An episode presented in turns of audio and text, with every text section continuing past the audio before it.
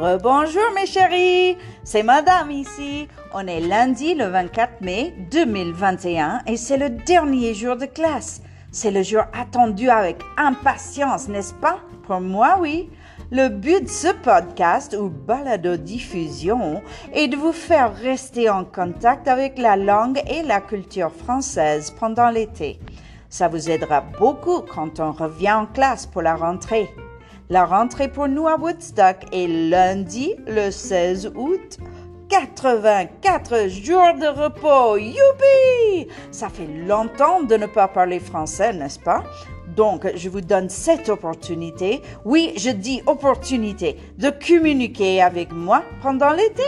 C'est pas obligatoire, mais il faut que je vous dise qu'il y aura peut-être une opportunité pour quelques points supplémentaires l'année prochaine si vous écoutez mon podcast régulièrement. Je vais finir chaque podcast avec une blague de Carambar. Carambar est la marque commerciale d'un caramel mou originellement fait de caramel et de cacao. Oui, c'est un bonbon, miam miam. Son nom est un mot valise composé de caramel et bar, carambar. À l'intérieur de chaque emballage est imprimé un trait d'humeur destiné aux enfants, une blague si vous, si vous voulez.